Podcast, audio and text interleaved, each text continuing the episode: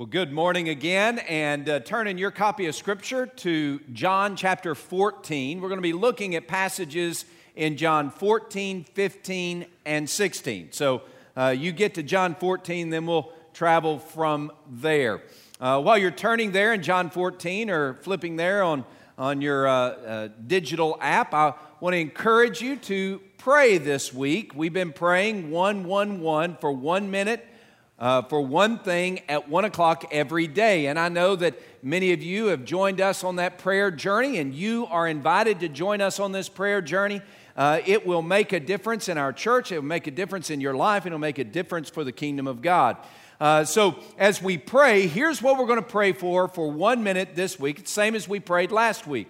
We're praying for God to show us how to invest this week in the one person that He's planted in our life that we believe God would use us to help that one person uh, who is far from God find life in Christ. So we're asking God, God, this is the one person that you've shown me. And, and we've, made the, we, we've made the list of, of those ones in our life. Some of you still perhaps have not identified who that one is. We're compiling a list, and we're going to have a, a list of just first names, maybe first names and, and last initial of these ones. And we're going to put them and we're going to publicize them uh, here uh, as we gather together so that we can join together in praying for these ones.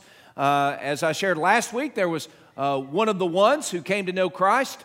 Uh, and I got a report this week of another one that has come to know Christ. Uh, so we rejoice in these who are far from God, finding life through faith in Christ. Don't we rejoice? Even on Time Change Sunday, don't we rejoice, right?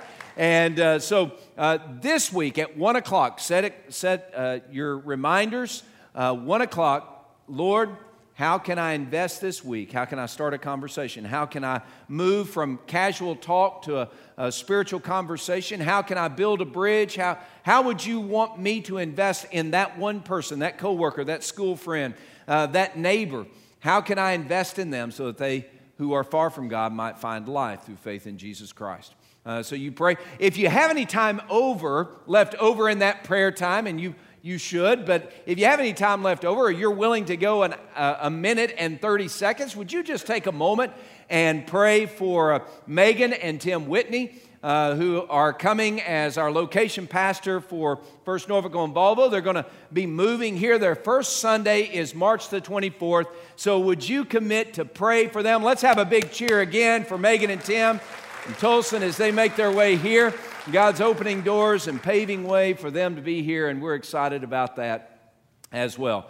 Uh, the last thing before we get into the message is uh, our scripture memory. Uh, how many of you all uh, memorized this week Psalm 119, verse 105? This card has the different uh, uh, passages that we've memorized uh, starting the first, uh, the third week of January, we began memorizing Scripture: John 3, 16 and 17, Genesis 1, 26 and 27, Galatians 2, 20, uh, just to name a few of those. Uh, last week we memorized together Psalm 119, verse 105. Uh, how many of y'all like to say that with me? Psalm 119, verse 105.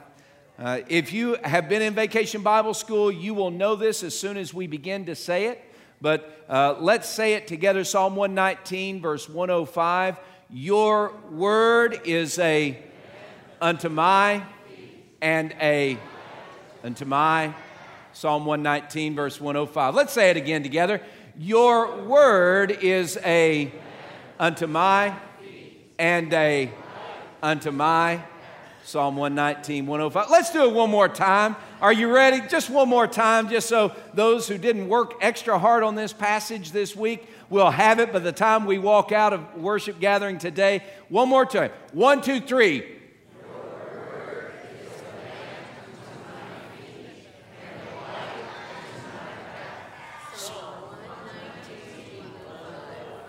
And if you're under the age of, of, of 15, Do you want to say it real loud with me?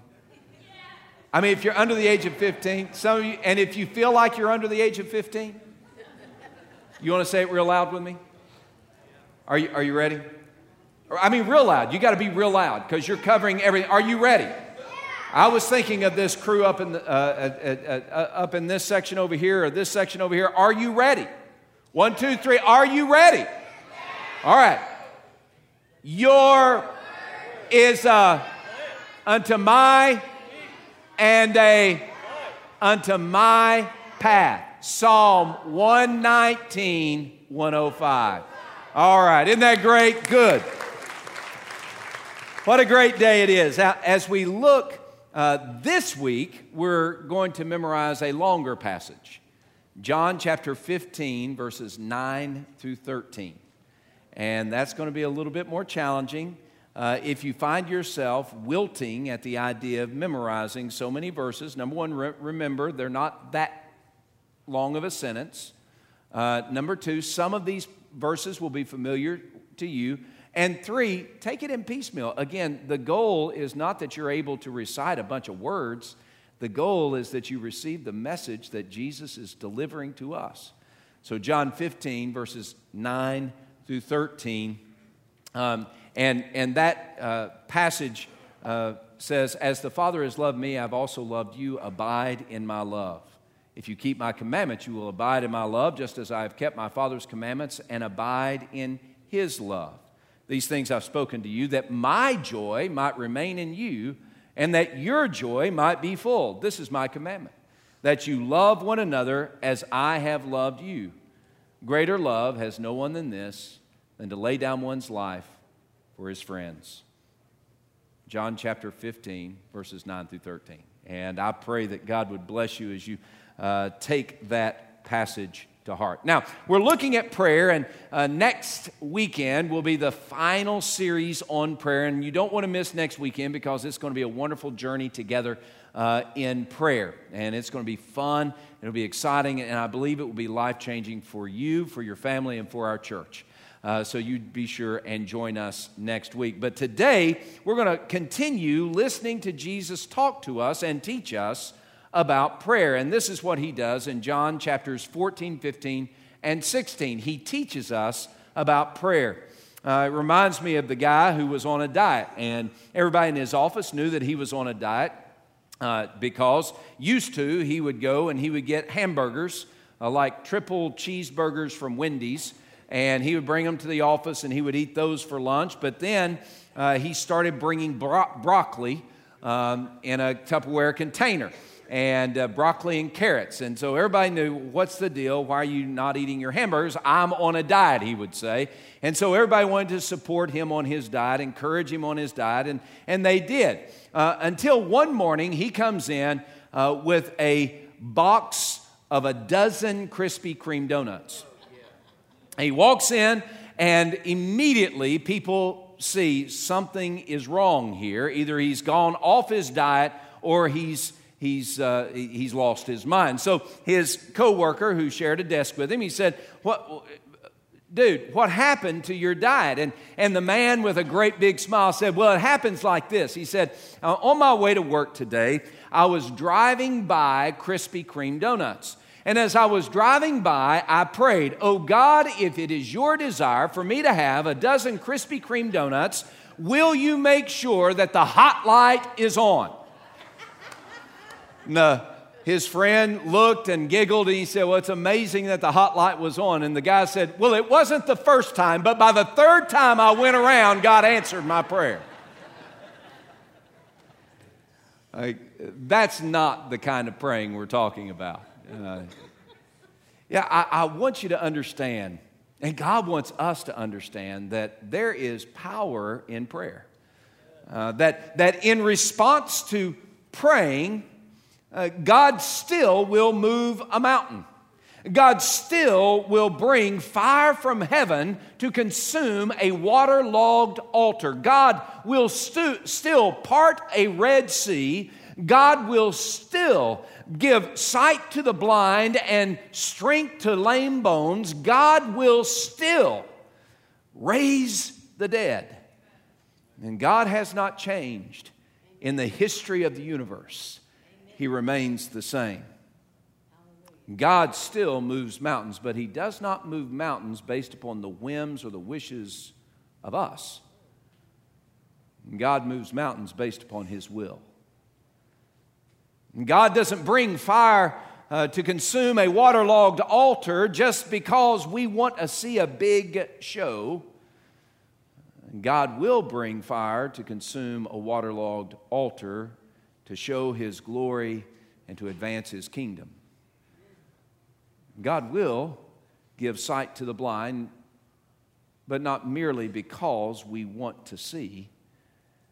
God will give sight to the blind to show that he is the God of creation who loves us and we can depend upon him. God does not answer prayer based upon our whim, God answers prayer based upon his will. And we can come to God with all of our Krispy Kreme prayers and think that He should turn the hot light on, but He just doesn't operate that way. That's what Jesus was getting at as Jesus is closing out his earthly ministry. Last week we looked at the model prayer, and that was more toward the beginning of his ministry. He teaches us to pray. When you pray, pray thusly Our Father who art in heaven, hallowed be thy name, thy kingdom come, thy will be done on earth as it is in heaven. Give us this day our daily bread. Forgive us our debts as we forgive those. Uh, uh, give forgive us our trespasses as we forgive those who trespass against us. And deliver us from the evil one. For thine is the kingdom and the power and the glory forever. Amen. Right? And, and so we looked at that and we saw how that God, uh, Jesus, is teaching us to pray. Today in John 14, 15, and 16, it's toward the end of his earthly ministry, but his mind and his heart are on him leaving in, in just a few hours, Jesus will be arrested. In just a few more hours, Jesus will be uh, uh, tortured. In just a few more hours after that, he will go to a cross as the Lamb of God who brings forgiveness to sinners like you and me. It is his death on the cross as he hangs there, hangs on the cross to die. He takes the weight of our sin upon himself. It is by the shedding of His blood on the cross that you and I, through faith in Him, find forgiveness. And Jesus, as He's dying, uh, leaves Himself in the hands of the Father. He dies, He's buried, and God raises Him from the dead. And Jesus spends time with His disciples only to be exalted to the right hand of the throne of God, and the disciples, we, the disciples must carry on the mission that Jesus inaugurated in his earthly ministry, his mission that God established when he created Adam and Eve in the garden. This ministry, this mission that will be finally fulfilled when Jesus splits the heavens and returns to gather his own to himself. This is a mission that must eat at our very thoughts every day must consume our activities and our minds and our lives just as it did Jesus. And that's why he gives us these farewell discourses. This John 14, 15, and 16. It's he, he's thinking in terms of, I'm getting ready to leave and I need to prepare. And that's what he says at the beginning of John 14. He says, Let not your heart be troubled. You believe in God, believe also in me. In my Father's house are many mansions, and if it were not so, I would have told you, for I go to prepare a place for you. If I go to prepare a place for you, I'll come again, receive you to myself, that where I am, there you may be also. And where I'm going, you know the way. And Thomas said, Where are you going? We don't know the way. And Jesus said, I am the way, the truth, and the life. No one comes to the Father but by me. He's preparing their hearts for his departure, but he's also inspiring them with the truths of his persistent presence that he promises us through prayer as we look at these prayer passages. And, and I, want you to, I want you to read with me these prayer passages, beginning in John 14. I want you to flip over verses 12, 13, and 14. And see, look, you might not get all my words, but you'll get this. And this is God's word, and it's more important than all the words that I might share. So go ahead and listen attentively to God's word as he speaks to your heart by his Spirit. Okay? John 14, beginning in verse 12. Most assuredly, this is Jesus talking. Most assuredly, I say to you, he who believes in me, the works that I do, he will do also. And greater works than these, because I go to my Father. And whatever you ask in my name, that I will do, so that the Father may be glorified in the Son. If you ask anything in my name, I will do it. If you ask anything in my name, I will do it. Jesus promises greater things for those who believe on him. You look in John 15, look at verse 7 and 8. Now, in verses 1 through 6, Jesus is talking about the importance of, of abiding in Him. Uh, he painted the picture of uh, God as the vine dresser or the gardener, that, that Jesus is the one vine, the true vine, and that we who are believers in Jesus, we are the branches connected to Him. And He was saying, if you want to have life in everyday life, if you want to experience satisfaction and nourishment, then you need to remain abide in the vine. You need to stay connected to Jesus. Now, in verse 7, he continues that thought with a, the idea of prayer. He says in verse 7 If you abide in me and my words abide in you, you will ask what you desire, and it shall be done for you. By this my Father is glorified, that you bear much fruit. In this way you will be my disciples. I, I want you to hear this, okay? Now, if you abide in me, my words abide in you, you will ask what you desire, and it will be done for you. Are you praying in that way? Yeah, God still moves mountains, greater things. You look down in verse 16 and 17, same chapter. Jesus continues, He says, You did not choose me, but I chose you, and I appointed you that you should go and bear fruit. There's the mission aspect. He says, I, have appointed you. And he's talking about you and me. If we belong to the family of God, we've been appointed by God to go and bear fruit, to go into our communities in the seven cities of Hampton Roads to our one and bear fruit. That is to share the good news of Christ's great love, to advance the kingdom, to display the glorious rule of God's grace in our lives so that others might taste it and see it and want it and receive it. He says, I, appointed you that you should go and bear fruit, and that your fruit should remain, so that whatever you ask the Father in my name, he may give to you. You see that? Whatever you ask the Father in my name, he may give to you. That's a powerful promise. Go down to chapter 16 in chapter 16, verse 23 and 24. Jesus says, In that day you ask me nothing, most assuredly I say to you, whatever you ask the Father in my name, he will give you. Whatever you ask the Father in my name, he will give you. Until now, you've asked nothing in my name. Ask, and you will receive, so that your joy may be full. So, in these passages, Jesus is promising that prayer is the avenue through which we, we can do greater things and experience greater joy. But it's not just any prayer that gets that greater thing and greater joy in our life. It's not just any prayer. Remember, God is in the business of moving mountains. He just doesn't do it because we want it, He does it because it's His will. As we look at, at this passage, what Jesus is teaching, what we need to hear is that, that, that God promises that He will respond to our faithful praying. Faithful prayer, that's the key. Uh, I'm going fishing in a couple of weeks. Yes.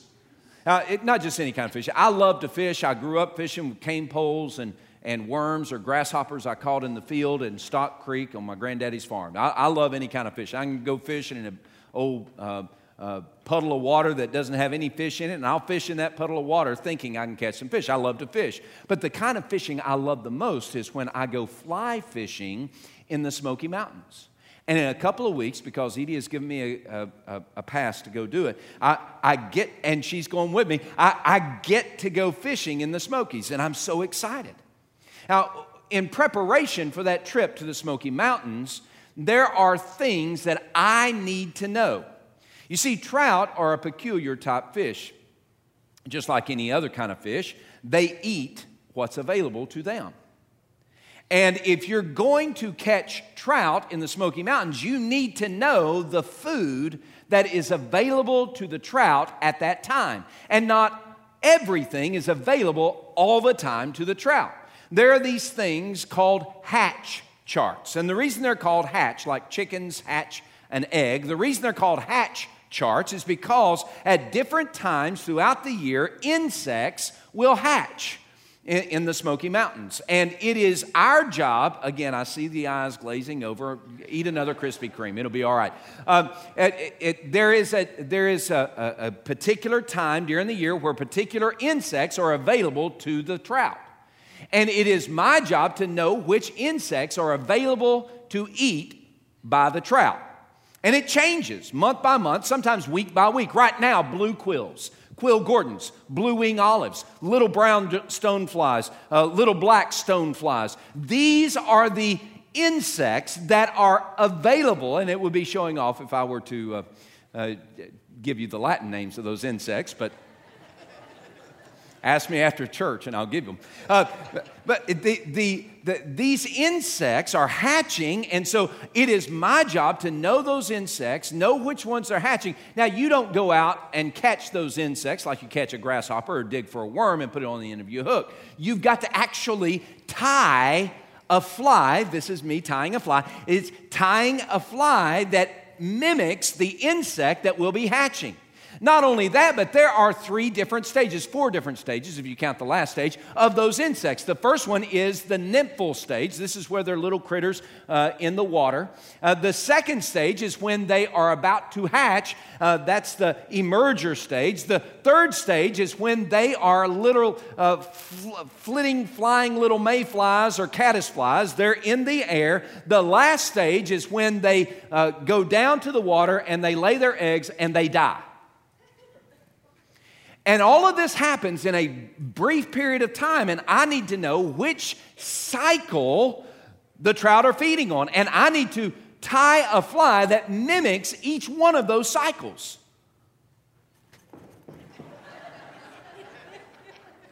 Aren't you having fun yet? Okay, there is a point. If I'm to catch fish, I need to know the insect to use.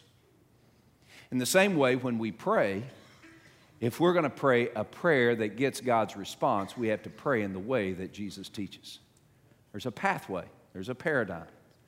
We looked at it beginning in Matthew 6 when Jesus said, if you're going to pray, pray this way. And, and, and the first part of that prayer is aim your heart toward heaven. The second is ask for God's provision. And, and each one of the petitions that we find in uh, the, the model prayer helps us one of those two ways either aim our heart toward heaven for God's glory or ask for God's provision. Uh, Jesus does it even more specifically here.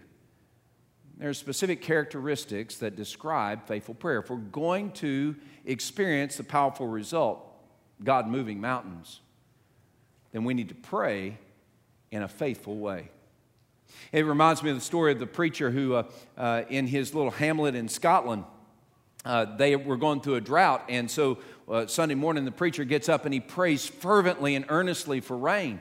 And, uh, and then he goes home for lunch and, and he's getting his stuff ready after lunch to go back to the church. And as he's about to walk out the door, his little daughter hands him an umbrella and he says, Thank you, honey, but it's not raining. I don't need this. And she said, Oh, yes, you do. You prayed for rain at church today. Do you have that kind of faith filled prayer? I, I, think we need that kind of faith filled prayer. We need to believe that God is God who uh, moves mountains, God is God who um, brings water out of a rock. God is God who feeds his people with manna from heaven. Uh, God is the God who can stop the, the, the earth from rotating on its axis long enough for a 24 hour day of time to, to, to, to stand still and, and hold everything together in the process. God is still the God who, who uh, in response to a bunch of pagan uh, priests, uh, brings down fire from heaven to consume a waterlogged altar in response to prayer. God is still the God who can tame the storm and cause it to stop. God is still the God who can roll away a stone and call forth his son from the depths of death and say, My son, you live. And Jesus is raised from the dead. This God has not changed. The power of God's response, however, is not only dependent upon our faith filledness, but also our faithfulness. Are you praying in a way as Jesus teaches? The first thing we need to ask is not, do I believe that God can move mountains? Of course He can. He's God, the creator of heavens and earth. The question is, what does faithful praying look like? That's what Jesus begins to answer in this passage. The first thing we see about faithful praying is that it is a prayer uh, that begins with a relationship. Faithful praying begins with a relationship. Now, you look at uh, John chapter 14, verse 12. John chapter 14, verse 12, and Jesus declares, Most assuredly I say to you, he who believes in me. If we want to get hold of greater things and greater joy that Jesus promised through prayer, then it must begin in a relationship with Him. It begins when we enter into the family of God. You see, Jesus only answers the prayer of those who are part of His family.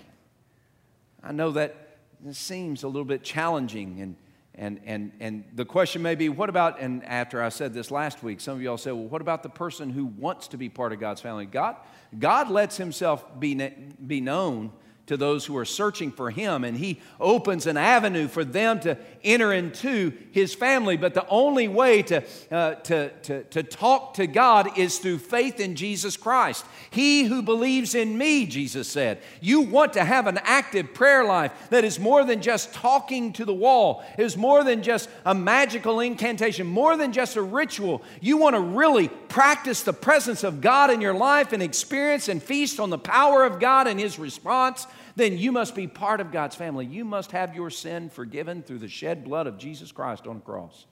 And you must have repented that sin and placed your faith in Jesus as your only hope for rescue. And when you, by faith, turn from your sin and trust in Jesus, uh, eh, you, you receive the forgiveness of sin, and He pours by God's grace this new life in you. In that moment, He introduces you to the Father. He brings you through the veil that your sin had separated you from God. He brings you into the presence of God, and He says, Dad, this is Eric, and he belongs to you. Until that transaction of God's grace happens in your life, no matter how religious or moral you may be, no matter how many uh, worship services you attend, no matter how many years you have been in church, until that transaction of God's grace happens for you personally, you are still separated from God by your sin and you have no hope for a powerful response to God because you have not received faith filled or faithful praying. To practice the presence of God, you have to be part of God's family. Faithful praying begins with a relationship. Jesus described it as He who believes on me. Have you put your faith on Jesus? The second part of faithful praying is it flows in sync with the character of Jesus. And uh, John 14, verse 13 and 14, he says, Jesus says, uh, Whatever you ask in my name, that I will do, that the Father may be glorified in the Son. If you ask anything in my name, I will do it. You go down in verse 16, he says, Whatever you ask the Father in my name, he may give you. Again in chapter 16, verse 23, I, I, surely I say, Whatever you ask the Father in my name, he will give you. Do you see? In the name of Jesus, that's a pretty big deal. But can I tell you what it's not? Praying in the name of Jesus is not using the words in Jesus' name. I know many of you feel like it is. I had, a, I had a member of our church many years ago who just railed against me because I didn't always end my prayer in Jesus' name. I understand what they're saying, and if you listen to my praying, most of the time I will close my prayer in Jesus' name. But there is nothing magical about those words. Praying is not about using an incantation to manipulate God's activity in Jesus' name is not using the words in Jesus' name. In Jesus' name is adjusting my life to fit the very character of Christ. In Jesus' name means that His heart becomes my heart. To pray in Jesus' name means that you are praying in a way that Jesus would pray. And you're asking the Father in a way that Jesus would ask. It's not using a set formula. In fact, if you want to get really legalistic about it, if you're going to use that phrase, you better go back to the Aramaic. Wouldn't that seem more logical? If you're Jesus, when he said this, he said it in Aramaic. He didn't say it in English. So instead of praying in Jesus' name, maybe we ought to pray in, in Yesh, uh, uh, I don't even know what it'd be, in, in Yeshua Nami, something like that. I, so it, if I start saying that, know that I'm trying to use a magical formula. It's not about magic, it's not about the words, it's about the heart. Faithful prayer flows from a heart that beats in sync with the character of Jesus. Is your heart beating in sync with the character of Jesus? You want to pray in Jesus' name? That means that you're praying in a way that matches who Jesus is. Does that make sense? It's not the words, it's the heart. Are you praying in a way that matches who Jesus is? Faithful prayer begins in a relationship, it, it, it, it flows uh, in sync with the character of Jesus. Third, faithful prayer focuses on God's glory. And we looked at this last week. We won't spend a lot, any more time on it. But last week we saw that, that uh, uh, our Father who art in heaven, hallowed be thy name, thy kingdom come, thy will be done on earth as it is in heaven, is, is a prayer, three petitions that focus us first and foremost on God's glory. The most important thing is not that Eric gets what he wants. The most important thing is that God gets the glory due his name.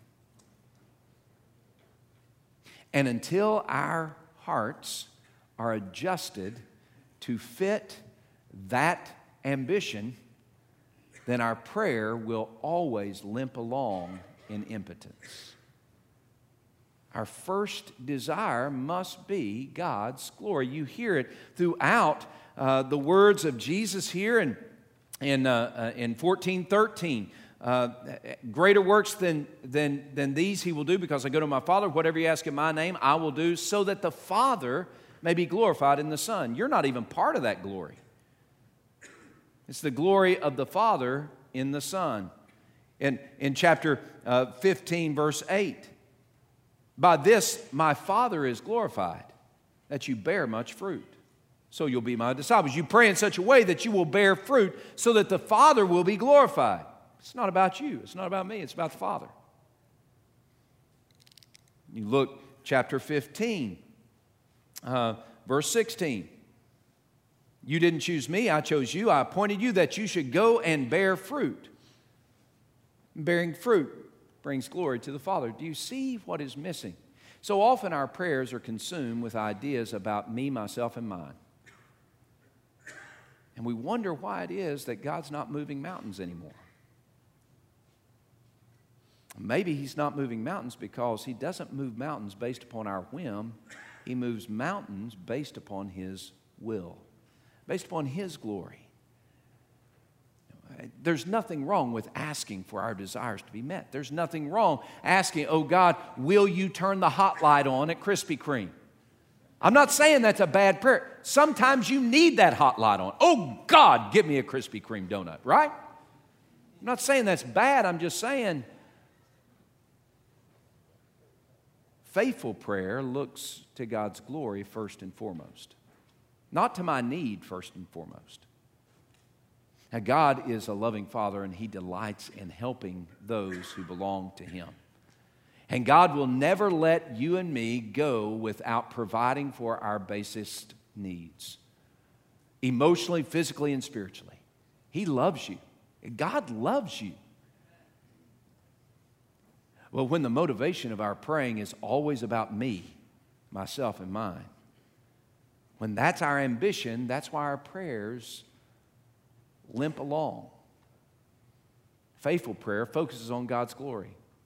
And that's why we're praying for the one. We know that bearing fruit means that, that, at least in part, that people who don't know God get to know God. And He wants us to be an instrument to help others see who God is and come to faith in Him through Christ. Those who are far from God, finding new life in Christ. I, I've got to tell you, if we're praying for the one, then we're praying to bear fruit. If we're praying to bear fruit, then we're praying for God's glory, and God's power will fall. One of the reasons churches are so weak and impotent is because long ago they lost sight of seeing people come to faith in Jesus Christ. Oh, they'll give it lip service as long as it's far away on a mission field. But when it comes to what we do here and now, the investment of our everyday life, going out of our way to help someone who is far from God find life in Christ, risking for that adventure, we just kind of stop short. That's why it's so important to pray, it, it, even if it's just one minute at one o'clock every day. Oh God, show me how to invest in the one. In this way, God gets greater glory.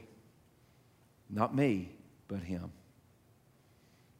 God desires for us to pray in such a way that brings Him glory and bears fruit for Him. Ultimately, the, the fourth aspect of faithful prayer, the prayer that leads us to greater things and greater joy, is it flows from a life that's tied to Jesus and His words.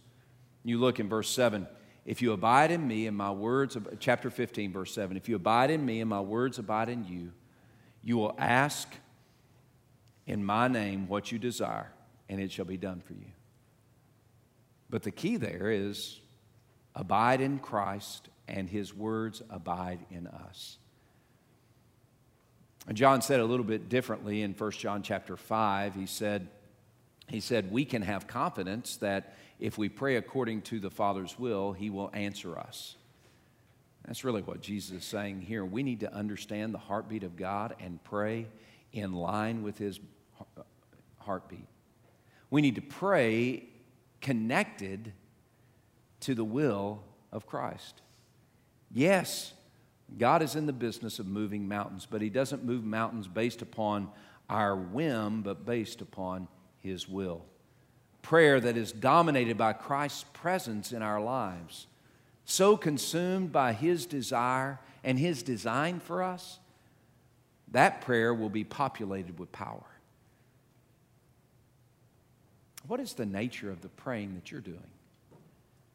It have any four of these characteristics? Does it begin with a relationship? Do you know Jesus as Savior and King? If not, then today I invite you into that relationship through faith in Christ. Is your praying flowing from a life and a heart that's in sync with Jesus? Are you praying in His name? Not using the words, but living the life. Are you asking God what Jesus would ask? Are you praying the prayer that Jesus would pray? Are you focused on God's glory in your praying? Or is it just about you? And, and, and I get it, I really do. It's so hard for us and, and so challenging for us to think outside of our own personal needs. And I'm not saying that we stop thinking about our needs. What I'm saying is we take our needs and we wrap them up in what God desires rather than taking our needs and saying, God, I want your desires to match my needs. There's a difference there. I don't adjust my desire to match what my girls want. Okay, that's not true. I always do that. It's bad parenting, I know. But a good father is going to look first at what's best for them and what matches his will because he knows best. And then provide for his children the very best that will lead to greater joy. Greater things and greater joy in our everyday life comes when our hearts are living in sync with Jesus. When we aim our hearts toward heaven for God's glory, and when we are completely tied to Jesus and His Word. Do you have the Word of Christ dwelling in your heart? You know, one of the reasons why we're memorizing Scripture together is so that we will have the very words of Christ in us. So that when we pray, we are literally praying the will of God. Do you want to know the prayer that gets answered with power? It's the prayer that lines up with God's word and his will. Yes, God moves mountains. But are you praying faith filled and faithful? Um, story of a little boy living in a kingdom far, far away. And in this kingdom, there is a king, and the king uh, has his court and uh, does the business for the kingdom. All the citizens of the kingdom depend upon the king to make good decisions, uh, to be just and fair. Uh, and so the king takes seriously his times of counsel and, and he gets with his people, his advisors, the politicians, even the foreign officials, and he brings them together uh, and, and, and has counsel with them. And everybody gathers in the throne room and they sit, and you can think terms of, of uh, uh, King Arthur's round table, and they all sit around the round table and they're all talking together, and the king is deliberating hard decisions for the benefit of the kingdom. When all of a sudden, this little boy uh, comes busting into the throne room, doesn't knock, doesn't ask permission, just comes busting into the throne room, and with loud, raucous laughter and joy begins hopping around the throne room and making his way toward the king. All the guards are freaking out. Special Secret Service are ready. I mean, they've got intruder, the eagle's, the eagle's in trouble, the eagle's in trouble because this little boy is, is just running up to the king. And, and, and they say, Stop, stop, the king's in session. And the little boy laughs and he says, Yeah, yeah, I know he's the king, but he's also my daddy. And he runs into the open, outstretched arms of the king. Is swallowed up in the king's embrace. Daddy, will you go fishing with me today? Absolutely, son. Daddy, I've got a splinter in my finger. Will you help me get it out? Oh, absolutely, son. Daddy, I'm a little sad because Bozo the dog has a, hasn't been around and I haven't been able to play with him. I don't know where he is. Oh, son, don't, don't worry. We'll go find Bozo, your dog. See, a daddy's heart doesn't change just because he's king. Do you know that if you're part of God's family, you're that little son, you're that little daughter, and you can come bounding up into the arms of God the King and He welcomes you and He hears your requests and He longs to respond. Will you be faithful in your prayer today so that you can experience the greater things that Jesus promised and the greater joy that He provides? I invite all of you to bow your heads right now. And as I lead you through this journey of response, can I just first of all say if you're here today at any of our locations, if you're here today and you are not yet a follower of Jesus, if there hasn't been a transformation of your life from the inside out, if you haven't with absolute certainty received forgiveness for your sin through the death of Christ on the cross, his resurrection from the dead, if you if you're still uh, struggling in the emptiness and the pain of separation from God, then today I invite you to come to Christ. By faith, trust Jesus. Admit that you're a sinner. Believe that Jesus is God's answer to your dilemma, that He is God's Son, that He died on a cross in your place for your sin. He was raised from the dead to give you new life. Right now, will you trust in Him? Will you call upon Him? In repentance and faith. Oh God, I know that I'm a sinner. Will you forgive my sin and bring me into your family through faith in Jesus Christ? The very first thing I would encourage you here today in response to God's word is to become a believer in Jesus.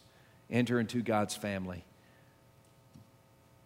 Place your trust in Christ. If you haven't done that yet today, then in these next few moments, I invite you to come and talk to one of the ministers that will be at the front and tell them, I need to choose Christ today. I need to be forgiven my sin.